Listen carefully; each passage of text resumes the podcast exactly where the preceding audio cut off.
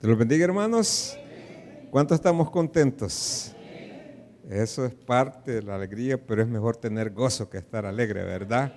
Porque la alegría pasa en un ratito, pero el gozo no, ¿verdad? A pesar de lo que usted pueda estar viviendo, estar gozoso es una cosa que solo lo da el Espíritu Santo. Vamos a ponernos de pie, vamos a continuar el estudio.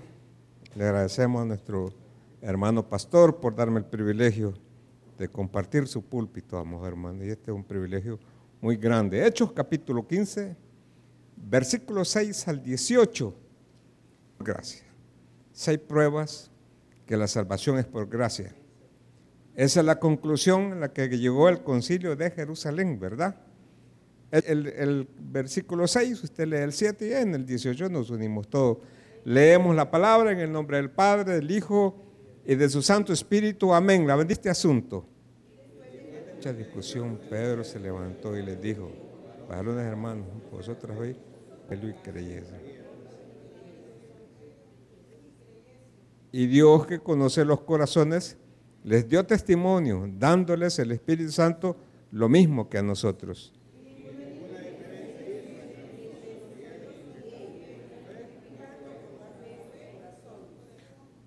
Ahora pues, ¿por qué tentáis a Dios? Poniendo sobre la cerviz de los discípulos un yugo que ni nuestros padres ni nosotros hemos podido llevar. Antes creemos que por la gracia del Señor Jesús seremos salvos de igual modo que Él. Grandes señales y maravillas había hecho Dios por medio de ellos entre los gentiles. Acabo diciendo. Sí. Después de esto volveré y reedificaré el tabernáculo de David, que está caído, y repararé sus ruinas y lo volveré a levantar. Y todos los gentiles sobre los cuales es invocado. Todos el antiguo. Padre bendito, muchas gracias. Oramos para que usted me dé, Señor, facilidad de poderme expresar, Señor. Bendice la madre nuestra la madre, nuestra, la esposa, ordene mi mente y por favor, Señor, que pueda expresar lo que usted quiere para su pueblo. En el nombre de Cristo Jesús te lo pido. Amén y amén. Podemos sentarnos, amados. Seis pruebas que la salvación es. A este capítulo se le conoce eh, como eh, se, le ha dicho eh, como la carta magna de la iglesia cristiana, así se le conoce. ¿Y qué es la carta magna? es como la constitución del Salvador. Es la ley fundamental que fija la organización política de un Estado y establece los derechos y obligaciones básicas de los ciudadanos. Esto era importantísimo, porque de aquí se iba a, derivar si nosotros, cómo quedábamos con la salvación. Si era por obra o era por la gracia, ¿verdad? Amén. Ahora, solo pues, habían hermanos que habían creído, que sabían que la salvación era por gracia, pero se habían vuelto atrás. Recuerdo una vez en Nahuizalco, me pasó algo a mí, que, yo siempre lo recuerdo. Y había predicado, fue un Viernes Santos, y después pues salimos, y porque allá así, pero es que se llena, es, tradición, ¿verdad? Ahí. Y iba al Santo Entierro. Y oía que alguien me decía, Dios lo bendiga, pastor, Dios lo bendiga. Y yo lo buscaba. Y cuando veo que iba ahí, Dios lo bendiga, pastor. Era un hermano que después de, oír el culto, por si le faltaba, se iba al otro lado, ¿verdad? Y, es bien fácil retroceder, ¿verdad? Es bien fácil. Entonces yo, lo recuerdo y lo recuerdo con amor porque yo, después yo hablé con él y que andabas haciendo vos ahí, ¿verdad? nos pusimos a platicar y le dije, mira esto y esto, y se lo expliqué. Y me dijo, gracias, pastor, por tomarse el tiempo. Y bueno, Ahí está. Fíjense en Gálatas 5, dice así, Gálatas 5.1, estad pues firmes en la libertad con que Cristo nos hizo libres y no estáis otra vez, o sea, ya habían estado, hoy dice, no estáis otra vez al yugo de la esclavitud. Dos, aquí yo Pablo os digo que si os, si os circuncidáis, de nada os aprovechará Cristo. Y otra vez testifico a todo hombre que se circuncida que está obligado a guardar toda la ley. Y dice el 4, de Cristo os desligaste los que por la ley os justificáis, de la gracia habéis caído. Ese es un versículo que las personas utilizan para decir que la salvación se pierde. Porque allí dice, de la gracia habéis caído. No, lo que Pablo estaba diciendo, bueno, ustedes estaban aquí, pero hubo alguien que les explicó un evangelio diferente, que no es así, no es el evangelio que Cristo nos ha enseñado. Cristo nos ha dicho que la salvación es por gracia y ustedes creyeron, pero hoy se han vuelto otra vez atrás y el yugo que Dios le había quitado se lo han vuelto a poner. Y entonces le dice, de la gracia han caído, porque o es por gracia o es por la ley. Si, hay personas que creen que es salvo por cumplir los diez mandamientos, los diez mandamientos le van a poner y él va a estar ahí en el banquillo y van a comenzar a chequear que tiene que haber cumplido los diez mandamientos. Porque Santiago dice, lo, lo leímos, ¿se acuerdan? Que si cumple todos, pero si falla en uno, es como que nada cumplido. Y lo otro, pues, que nosotros decimos, la salvación es por gracia. Ahora bien, de estos seis puntos son los siguientes. Número uno, la salvación por gracia se demuestra por la revelación antigua. Número dos, la salvación por gracia es porque recibimos el don del Espíritu Santo. Ya lo vamos a desarrollar. Número tres, la salvación es por gracia porque hemos sido purificados de nuestros pecados. Número cuatro, la, ley es por, la salvación es por gracia porque la imposibilidad de la ley para salvar.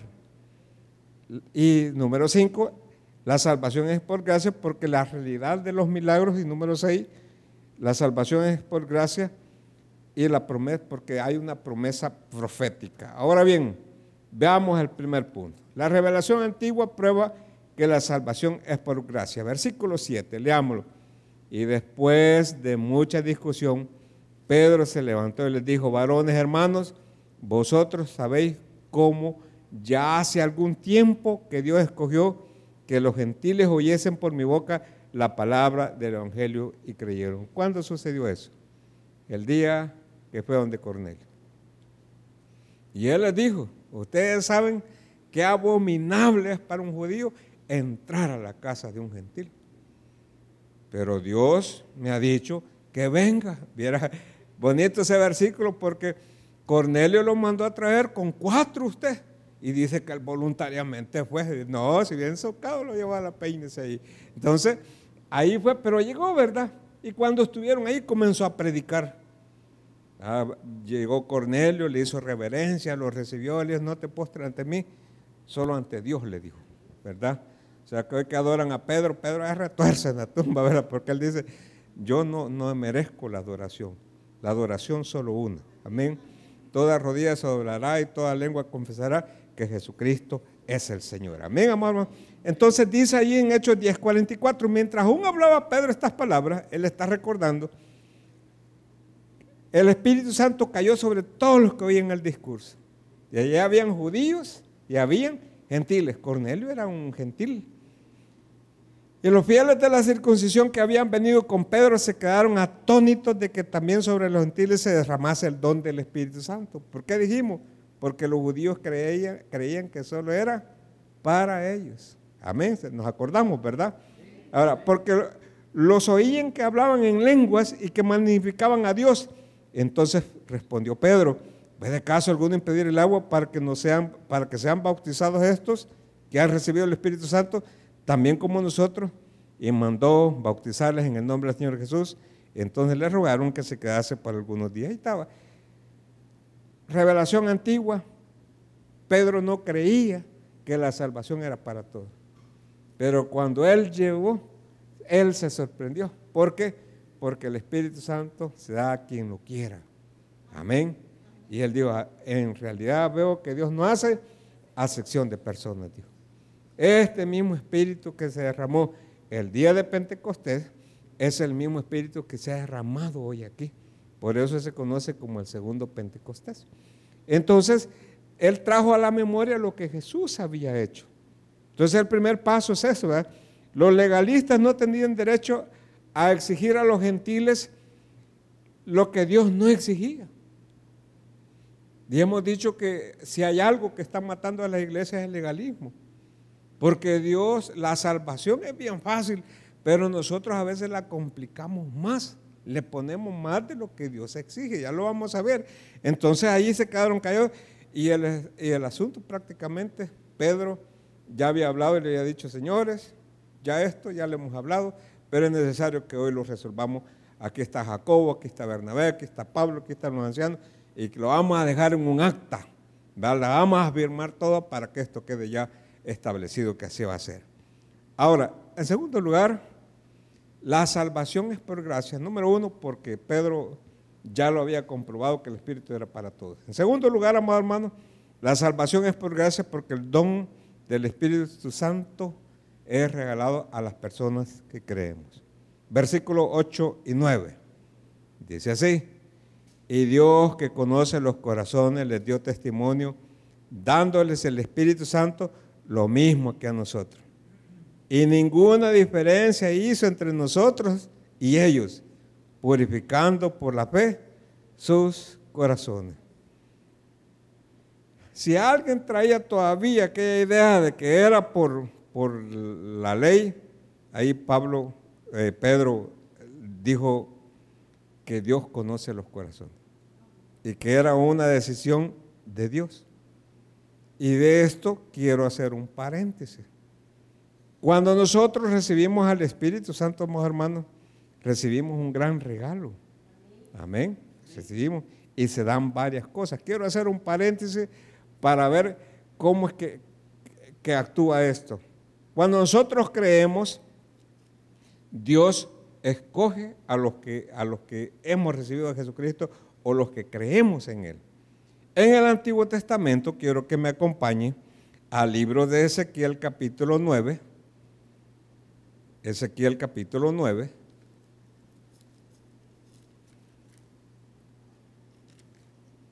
Amén. Versículo 12 al 6. ¿Lo tenemos? Ezequiel 9, 2 al 6. Y aquí que seis varones venían del camino de la puerta de arriba que mira hacia el norte, y cada uno traía en su mano un instrumento para destruir. Y entre ellos había un varón vestido de lino, el cual traía a su cintura un tintero de escribano. Y entrados se pararon junto al altar de bronce. Y la gloria del Dios de Israel se elevó de encima del querubín sobre el cual había estado el umbral de la casa, y llamó Jehová al varón vestido de lino, que tenía a su cintura el tintero de escribano. Y le dijo, Jehová, y le dijo Jehová, pasa por en medio de la ciudad, por en medio de Jerusalén, y ponles, ¿qué le dijo? Una señal en la frente a los hombres que gimen y que claman a causa de todas las abominaciones que se hacen en medio de ella. Y a los otros dijo, oyéndolo yo, pasad por la ciudad en pos de él y matad y matad. No perdone vuestro ojo ni tengáis misericordia. Matad a viejos, jóvenes, vírgenes, niños y mujeres, hasta que no quede ninguno. Pero, ¿qué dice? A todo aquel sobre el cual hubiese la señal, no os acercaréis y comenzaréis por mi santuario. Comenzaron pues desde los varones ancianos que estaban delante del templo. Qué tremendo. ¿eh? Comenzaron por, los sacerdotes, por uno. A ver si es verdad. Fíjese qué tremendo. Dios iba a ejecutar un juicio. Llegaron los ángeles y ya estaban listos. Y él dijo, deténganse. Antes que ejecuten a todo el mundo, pasen por en medio de todo el pueblo y pónganle una señal. Todo aquel que gime, todo aquel que tiene temor de Dios, póngale un sello. Ponle el sello del escribano ahí y cuando ustedes pasen, entonces había algo, ya el juicio ya estaba por encima. Ya estaba por venir. Lo que lo detenían en los ángeles, el Señor le dijo, deténganse. Pero una vez sellaron a la gente, que es el sello, que dice propiedad, porque cada, sello es una propiedad, es como un fierro, como alguien que compra ganado, ¿verdad? Y le pone el fierro y tiene que tener una carta de venta para, y lo va a registrar la alcaldía y paga sus impuestos. Ese es mío, dice, este tiene mi fierro. Lo mismo el Señor. en el Antiguo Testamento. Ahí está. Y pasaron y él dice, matad a todos, solo no le haga daño al que ha sido sellado. Ahí está. Amén, hermano. Es una garantía. Usted ve que en el capítulo 10 va a leer que Dios se retira al oriente. Y en el capítulo 11 comienzan los juicios. Pensemos un ratito en nosotros. Iba a ver el sacrificio de Jesucristo. Final de la semana 69. Y después comienza la semana 70. Pero no comenzaba de inmediato. Se sacrificó al Mesías, pero ahora estamos dos mil años y todavía no ha comenzado la semana 70. Y ese tiempo, el juicio ya está listo. Amén. El juicio viene, el juicio nadie lo detiene. Pero ¿qué está haciendo Dios? Sellando a su pueblo. ¿Por qué? Porque es garantía que cuando eso suceda, eso pasa para las personas que no tienen a Jesús. Pero para nosotros, la iglesia de Jesucristo, nos vamos con el Señor. ¿Cuántos decimos amén? Entonces eso lo dice el Señor. Es algo bien importante. Porque Dios no pasa ningún juicio sin antes haber sacado a su pueblo. Sí pasó con Noé. Dios no mandó el diluvio sin antes. A ver, y, el arca es un tipo de iglesia, ¿va? Mientras todo estaba en juicio, el arca subió. Mientras esta tierra esté en la gran tribulación, nosotros vamos para el cielo y así estaremos con el Señor siempre. ¿Cuántos nos alegramos? ¿Cuántos nos alegramos? Amén, hermano. Qué bendición, ¿verdad? Pero ya está listo, ya está listo el juicio. Es un paréntesis, le dice un, es un paréntesis que dice que Dios no retarda su promesa como algunos la tienen por tardanza, segunda de Pedro sino que Dios es paciente, esperando que todos, dice, no dice que algunos, que todos procedan al arrepentimiento. O sea, que Dios lo que el infierno le decía yo, ha sido hecho para Satanás y sus ángeles, así dice la Biblia. Para nosotros ha sido hecho el cielo, pero somos nosotros los que tomamos la decisión. Entonces, ¿qué nos, qué nos sucede cuando creemos? Sella nuestros corazones. Efesios 1.13. Yo sé que esto lo han visto, pero repasémoslo, Efesios 1.13. En él, ese él tiene acento. ¿Quién es? Jesucristo. También vosotros, habiendo oído la palabra de verdad, ¿cuál palabra? El evangelio de vuestra salvación, y habiendo creído en él, fuiste sellados con el Espíritu Santo de la promesa.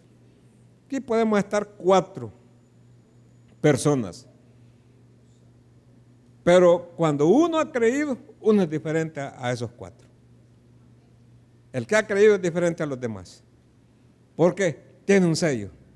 Y ese sello es garantía de que somos propiedad de Dios. ¿Cómo? ¿Quién lo selló? El Espíritu Santo. Según de Corintios 1, 21, 22.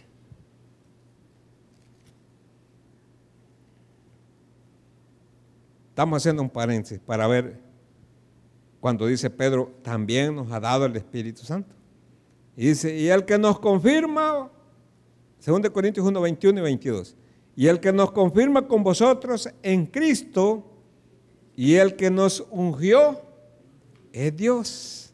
Amén, 22, el cual también nos ha sellado y nos ha dado las arras del Espíritu en nuestros corazones. Qué bonito. Podemos estar aquí y decir Dios lo bendiga. Y usted puede decir amén. Pero le hago una pregunta, ¿está seguro que usted tiene a Jesús en su corazón? que yo no tengo necesidad de recibirlo, ¿cómo no? La oración de fe, con eso nadie es salvo. Se cree que no, eso se llama profesión de fe. Pero si usted lo cree de corazón y sabe que Jesucristo vino del cielo, que murió por nosotros, lo crucificaron y que resucitó el tercer día, 90%. Le ha dicho, Señor, entra a mi corazón. Señor, me arrepiento porque soy pecador. Ese día que nosotros nos arrepentimos, ese día Dios nos pone el Espíritu Santo en nuestros corazones. Y a partir de entonces ya no somos iguales. No, ya no somos lo mismo. Antes, los que, los que quizás nos tomamos alguna cerveza, ¿verdad? Era como, como, como jactarse uno, ¿verdad? Que se tomaba no sé cuántas, ¿verdad? Pero cuando ya es cristiano, ya no, ya no, ya no es lo mismo. Y no contristéis al Espíritu Santo con el cual fuiste sellado. Efesios 4:30. Quítale de vosotros todo enojo, dice, ira, gritería, maledicencia. Y cabal, cuando nosotros pecamos como hijos de Dios, porque siempre pecamos, no estamos exentos, pero ya no es lo mismo, porque yo estoy seguro que usted y yo, después de pecar, nos sentimos tristes. Amén, amado hermano. Y si usted se siente triste, yo le digo, gloria a Dios, porque esa es señal que el Espíritu Santo está dentro de usted. Amén, amado hermano. Ahora, también el anticristo va a sellar a los que, a los que creen en, en él. Apocalipsis capítulo 13, versículo 18. Tenemos a los del Antiguo Testamento, tenemos a la iglesia y hoy veamos los de la gran tribulación, a los, de son, a los del anticristo. Apocalipsis 13, 16. Y hacía que a todos, pequeños y grandes, ricos y pobres, libres y esclavos, se le pusiese una marca en la mano derecha o en la frente. Y que ninguno pudiese comprar ni vender, sino el que tuviese la marca o el nombre de la bestia o el número, o el número de su nombre. Ahí está. Y esa dice que es el 666. Qué tremendo, al siguiente versículo lo dice. Nadie puede comprar ni vender. Y entonces dice uno, bueno, y, va a haber salvación, sí. Va a haber salvación dentro de la gran tribulación. Porque va a haber gente que sí cree. Pero la salvación es, hoy es por gracia. Uno recibe a Jesucristo, lo, lo sella el Espíritu Santo, pero en la gran tribulación, porque ya no está el Espíritu Santo permanente, sino que está igual que el Antiguo Testamento, va, viene, va, viene. Entonces, va a ser prácticamente por obras. Si usted niega que Jesucristo no es el Dios verdadero, le ponemos el sello. Pero si usted dice que Jesucristo es el Dios verdadero, usted paga con su vida. Y entonces ahí van a morir. Mire lo que dice Apocalipsis 24. Recuerde que estamos en un paréntesis para eh, entender cómo nos fue dado el Espíritu Santo. Apocalipsis 24. Y vi tronos y se sentaron sobre ellos los que recibieron la facultad de juzgar. Y vi las almas de los capitados por causa del testimonio de Jesús y por la palabra de Dios. Los que no habían adorado a la bestia ni a su imagen y que no recibieron la marca en sus frentes ni en sus manos y vivieron y reinaron mil años. Garantía. La gran tribulación. Pero ¿por qué vamos a esperar la gran tribulación? Mejor hoy, ¿verdad?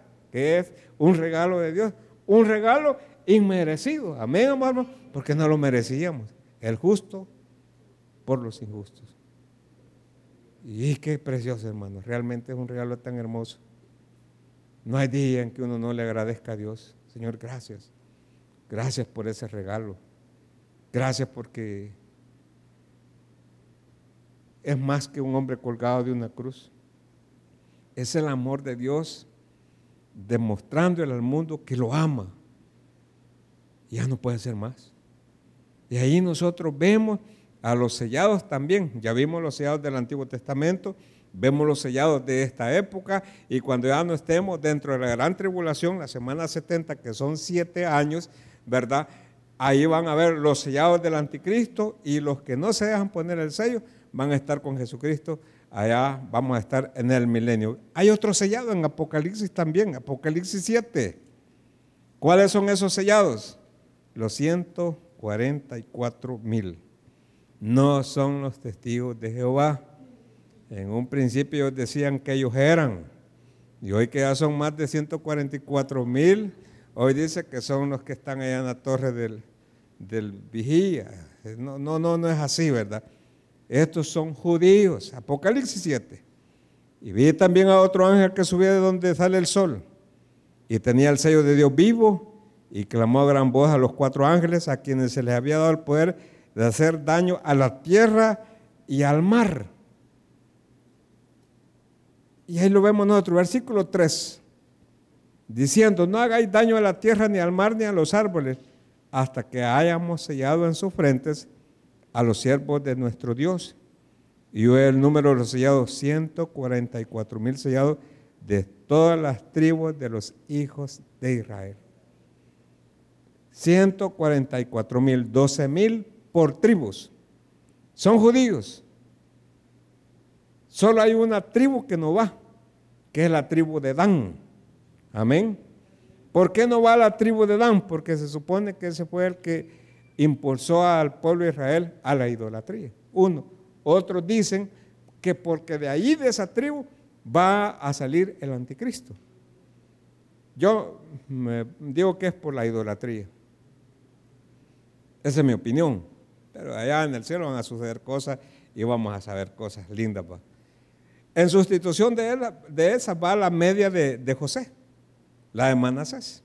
Entonces, pero ahí están. Entonces hemos visto cuatro, cuatro sellados. Uno, los del Antiguo Testamento, que le garantizó que iban a matar a todos menos a los sellados. Son míos, dice el Señor.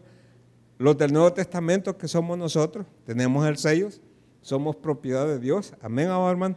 Y antes de la tribulación, nos vamos para el cielo. En la gran tribulación están los sellados del, del Satanás, del anticristo, que van a ser los que tengan el 666, que van directamente al chimbolero. Y luego están los sellados que van a predicar el Evangelio, que son los 144 mil. ¿En qué momento les causa daño a los sellados de Dios? En ninguna de las tres partes. ¿Por qué? Porque somos propiedad de Dios. Amén, amado hermano. Cuando nosotros creemos, nos sella, dice que nosotros nos volvemos en el templo y la morada del Espíritu Santo. Aunque yo ya parezco catedral, pero gloria a Dios, ¿verdad? El templo y la morada del Espíritu Santo dos cosas, ¿verdad? En tercer lugar, Dios purifica nuestros pecados cuando creemos. Y dice allí el versículo 15 de Hechos 9, 15, 9.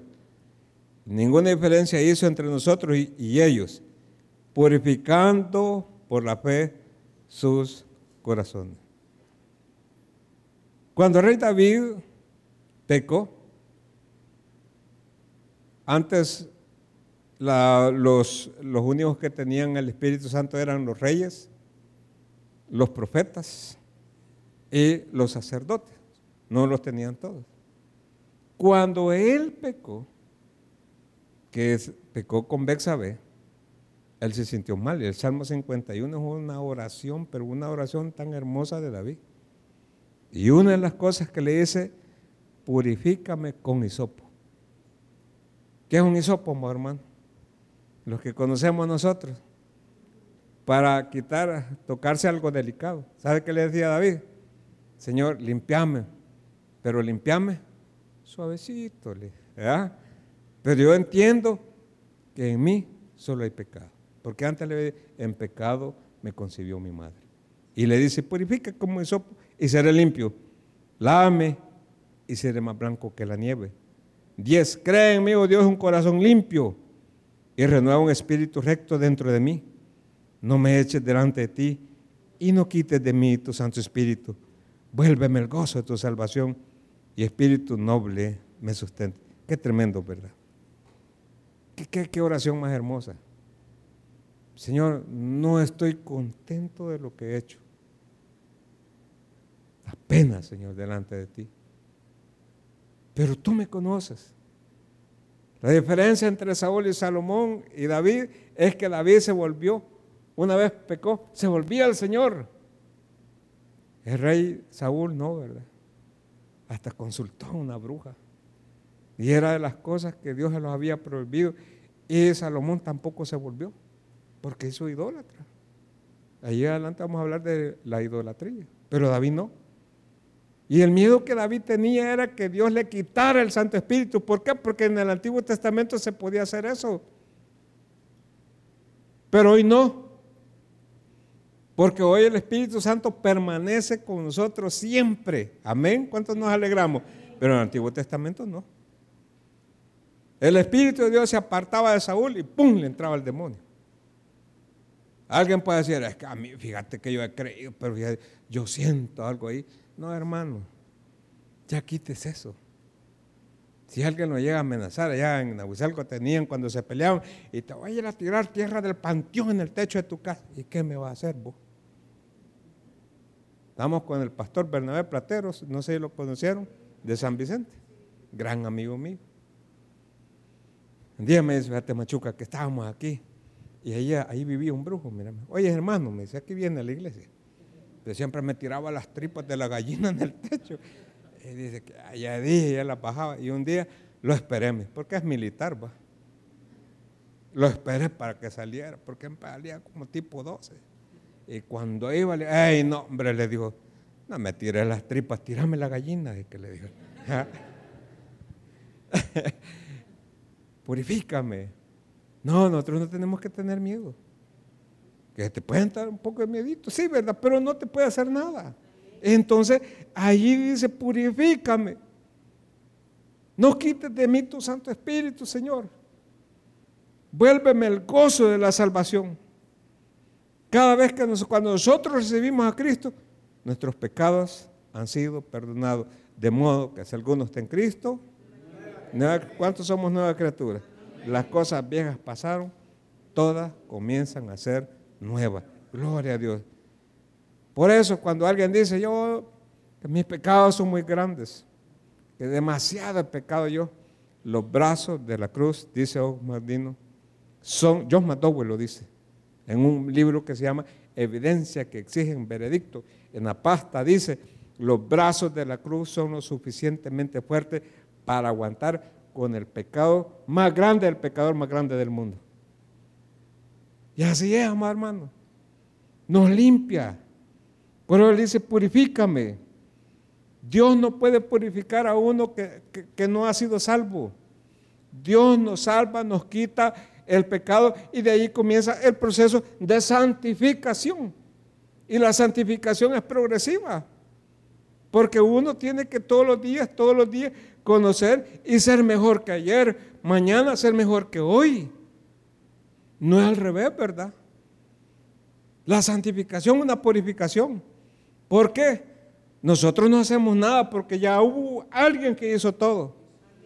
Alguien que aguantó e, e, esas espinas en su cabeza. Alguien que aguantó los clavos en sus manos. Alguien que aguantó, amados hermanos, que le hicieran burla, vituperio, la burla. Alguien que aguantó esa lanza en el costado. Por eso la salvación es una salvación gratuita. Y Pedro se lo estaba diciendo hemos recibido el Espíritu Santo y hemos sido purificados. Ya no hay pecados. Ah, oh, pastor, o sea que nosotros no pecamos, ¿cómo no? Pero el pecado del creyente es totalmente diferente al pecado del no creyente. Porque el pecado del creyente te contrista. En cambio, el pecado del no creyente muchas veces sigue lo mismo. Pero en cambio nosotros no. Lo que hacemos es perder la comunión con Dios. Por eso dice que si alguno tiene pecado, abogado tenemos para con Dios el Padre, Jesucristo el hombre. Amén, amado hermano. Entonces, ahí vemos nosotros la purificación de nuestros pecados. Cuarta, porque no es la imposibilidad de la ley para salvar, para salvar, salvar prueba que la salvación es por gracia. La salvación, la, la ley solo fue el ayo, como un espejo. Mírate cómo te, ve, cómo te ves. Y la ley solo me muestra el pecado, pero no lo podía limpiar. En cambio, le decíamos en la purificación va la limpieza. En el libro de versículo 10, versículo 10 y 11 de Hechos 15, dice así, ahora pues, ¿por qué tentáis a Dios? Poniendo sobre la cerviz de los discípulos un yugo que ni nuestros padres ni nosotros hemos podido llevar. Antes creemos que por la gracia del Señor Jesús seremos salvos de igual modo que ellos. La palabra yugo, ¿cuántos conocen los yugos? Es un instrumento de madera para enyugar dos bueyes. Nosotros venimos del campo y mi papá siempre tuvo bueyes y los enyugaba. Me decía, cuando agarres este buey, ponerle lazo aquí y a este ponerle aquí y le pones el yugo porque si el buey es pícaro te va a tirar y te va a matar con el yugo. pa, le poníamos el yugo y se lo poníamos. Pero siempre ponía, según la, costumbre judía, ponían a un buey ya que ya está eh, experimentado y ponían a uno que no estaba experimentado. Entonces el buey experimentado eh, le hacía que al otro eh, fuera aprendiendo. Cuando Jesucristo dice, llevad mi yugo, dice, dejate guiar por mí, porque yo soy un siervo experimentado, experimentado en quebranto, en dolores, dice. Por eso, amados hermanos, esa es una gran bendición. Cuando nosotros vemos eso, eh, le dicen que ustedes han puesto más carga de lo que pueden llevar. Y no es así, dice. Sabe que la ley era fácil, por eso mi lluvia es fácil de llevar. Pero los judíos le habían puesto 500 mandamientos de hombre más que la ley de Dios. Un ejemplo de ellos creo que lo copió por aquí. En Mateo 15, léalo conmigo, versículo 1 en adelante, dice así. Entonces acercaron a Jesús ciertos escribas y fariseos de Jerusalén diciendo, ¿por qué tus discípulos quebrantan la tradición de los ancianos? Porque no se lavan las manos cuando comen pan. Respondiendo él les dijo, porque también vosotros quebrantáis el mandamiento de Dios por vuestra tradición. O sea, eso no estaba en la ley. Ellos se lo habían agregado. Porque Dios mandó diciendo, honra a tu padre y a tu madre, y el que maldiga al padre o a la madre muere irremisiblemente. Pero vosotros decís que dicen ellos, hermano, cualquiera que diga a su padre o a su madre, es mi ofrenda a Dios, todo aquello con que pudiera ayudarte, ya no lo ha de honrar a su padre o a su madre. Así habéis invalidado el mandamiento de Dios por vuestra tradición. Hipócritas, bien profetizó sobre vosotros Isaías cuando dijo, este pueblo de labios me honra, mas su corazón está lejos de mí, pues en vano me honran enseñando doctrinas y mandamientos de hombre. ¿Sabe qué, dice la ley de Dios? Honrar a padre y a madre. ¿Estamos de acuerdo? Para ser próspero es, es, bien sencillo, eso es lo que hay que hacer. Honrar a su padre y a su madre. Pero ellos le habían dicho, mira si le llevas unos 100 dólares a tu papá, pero si los traes a la iglesia, es como que se lo hayas dado a él. Ah, ¿Qué negocio el que tenían? ¿Y sabe qué les dice Jesucristo? Hipócrita. Eso es mandamiento de hombres. Y así es hoy, el legalismo. Ah, es que nosotros tenemos el Espíritu Santo, sí, pero ustedes tienen que hacer obra.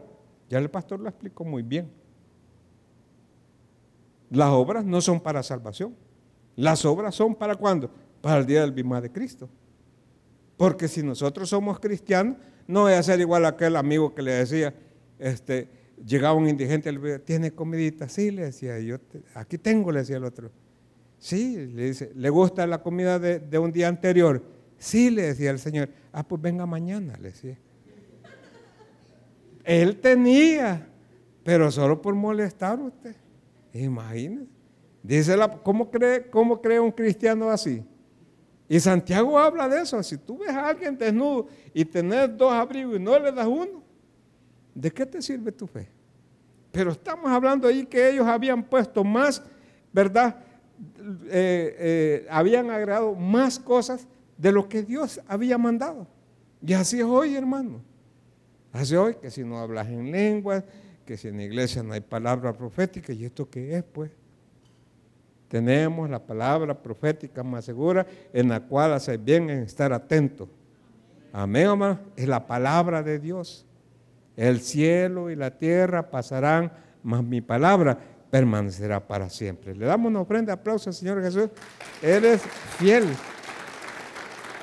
Pedro cuestiona, ¿por qué tentáis a Dios? Pues si a Dios, si Él les quiere dar la salvación y a ustedes, ¿por qué ponen tanta traba? Y eso no a creer que lo de la iglesia no saben, ustedes no, no a creer que los sacerdotes no saben, sí saben. Mi padre tiene 101 años, pero más cuerdo que yo. Bien razón.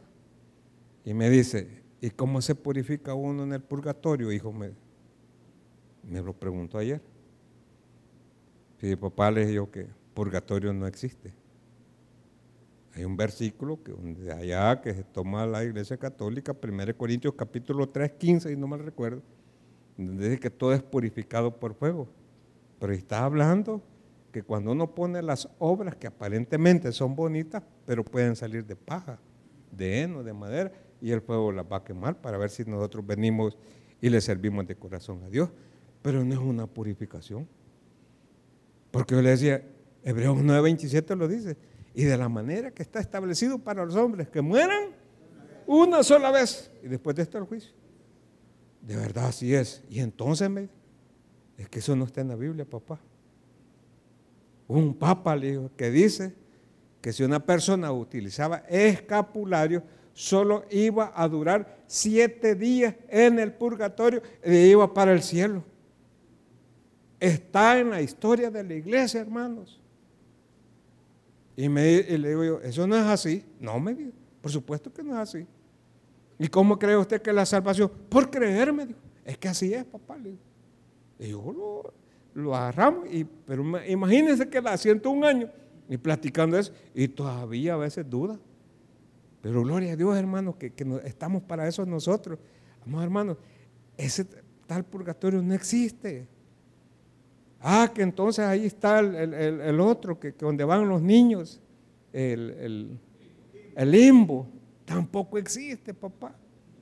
Si los niños dice la palabra de Dios que de los tales es el reino de los cielos, digo. Porque según ellos ahí van los niños que no son bautizados. Por eso cuando uno es católico, al nomás nacer el bicho a los ocho días, quiere irlo a ahogar, ¿verdad? ¿Pero por qué? Porque tiene miedo que vayan, pero ese lugar no existe. ¿Qué son? Doctrinas de hombre. La ley de Dios es perfecta que hace sabio al sencillo. Salmo 19. Y eso es lo que nosotros tenemos que decir. Si en la ley dice Isaías 8:20, a la ley y al testimonio, si no es así, es porque no les ha amanecido. Hermano, si está en la Biblia, amén. Y en la Biblia, bien interpretada. Que amado hermano, le damos gracias a Dios por eso. Gálatas 3, versículos 2 y 3, ya casi terminando. Dice así. Eso solo quiero saber de vosotros. ¿Recibiste el Espíritu por las obras de la ley o por el oír con fe? Tan necios sois, habiendo comenzado por el Espíritu, ahora vais a acabar por la carne. Por eso le digo, esto era bien importante que ellos sacaran el concilio y ya lo dejaron esto. Dice el versículo 15, 11, antes creemos que por la gracia del Señor seremos salvos de igual modo que ellos. Quinto punto, tenemos un par de minutos. ¿sí? La realidad de los milagros prueba que la salvación es por gracia. Versículo 12 de Hechos 15. Entonces toda la multitud cayó y oyeron a Bernabé y a Pablo que contaban cuán grandes señales y maravillas había hecho Dios por medio de ellos entre los gentiles. Mientras Jesucristo esté él va a seguir siendo milagros. ¿Cuándo lo creemos? Muchos no lo creen. Yo soy un milagro vivo. ¿Cuántos favores me hizo el Señor? Le voy a contar dos. No sé si los conté. Pero allá con los ancianos estuvimos y ahí se los conté. Un día yo sentía que me iba a morir. Me hicieron una endodoncia. Y me, dañaron el nervio trigémino. Entonces, e, esto de aquí ando dormido todavía, la mitad. Y se me durmió la, mitad del cuerpo. Entonces yo estaba predicando y cada vez que me quería acercar al micrófono con esta mano, no medía la distancia y me golpeaba la boca. Fui a parar al centro de diagnóstico. Pasé bien grave. Fui a un neurocirujano, me dio medicina y el cuerpo así me hacía, mi hermano, porque yo no dormía. Tal grado que mi señora dormía por otro lado y a mí me dejaban solo. Porque si alguien medio se movía, yo me despertaba y ya no me movía. Y usted sabe que el no dormir eso causa un gran problema. Pero un día yo sentí que me iba a morir. Y ese día yo me despedí. Y les dije, miren, yo me siento mal. Yo siento que mañana no voy a amanecer. Pero yo solo quiero decirle una cosa, le dije a mis hijos. Tengo tres hijos varones. Y les dije, no vayan a dejar por nada de servirle al Señor. Y porque los tres son varones, amen a su mamá, respétenla y por favor cuídenla. Ya sentía que la dejaba, hermano. Y me acosté, y me acosté con un gran miedo porque así me hacía el cuerpo. Pero usted, como una ansiedad, pero algo bien horrible. Y ese día que creí que yo me iba a morir, yo siempre testifico, no sé si fue sueño, si fue visión, pero llegaron a mi cama dos varones con vestidura blanca.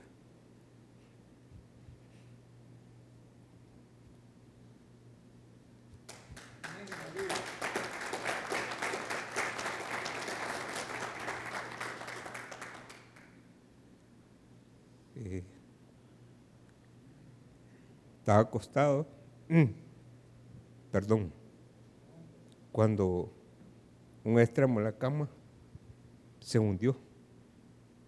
Yo sentí que alguien se sentó y era uno de esos varones de blanco. Y en la otra esquina se sentó el otro y se hundió. Y el siguiente día, el día que yo creí que me iba a morir, amanecí totalmente sano para la gloria y la honra de mi Padre. Cuando creemos en Dios y cuando, cuando hay una iglesia que cree en el Espíritu Santo, van a haber sanidades. Y si usted es uno de los que anda enfermo hoy, yo le testifico. Jesucristo es el mismo de ayer, de hoy y por los siglos. Él es Jehová Rafa, Él es Jehová nuestro médico por excelencia. Y así nos sanamos. Me voy a borrar el otro para otra ocasión. Cuéntelo, pastor, ya es tarde.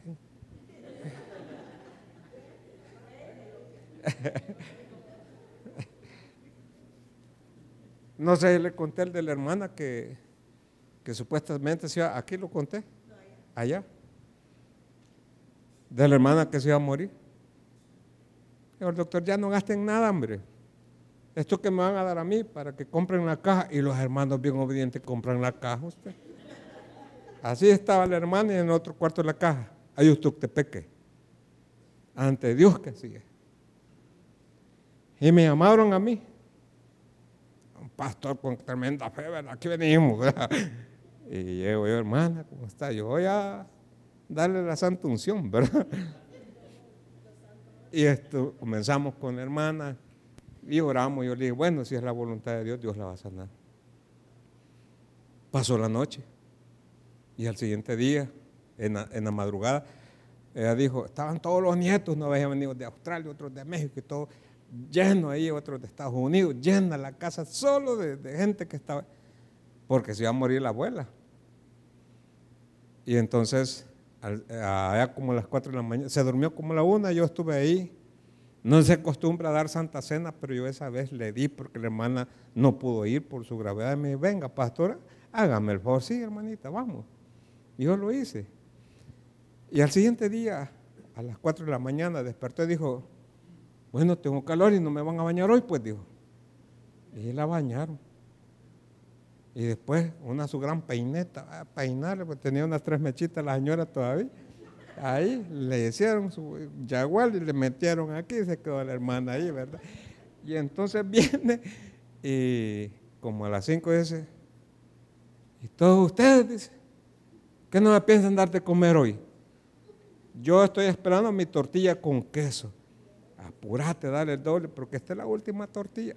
Ay, imagínate y se la dan usted. Y allá como las seis dice, y no estén creyendo que me voy a morir. Porque ayer vinieron dos hombres de blanco. Uno traía una olla fresquera y otro traía un cucharón. Y dice que el del cucharón le abrió la boca y le metió el cucharón y le sacaba flemas y le echaba en, la olla fresquera. Así, pa, y pa, y pa. Y dice, y estoy bien. ¿Sabe cuántos años más vivió? 10 años más. Ahí tienen la caja por si la quieren. no, a mí me estaban vendiendo la cama, a la caja, va, creo, ¿para qué?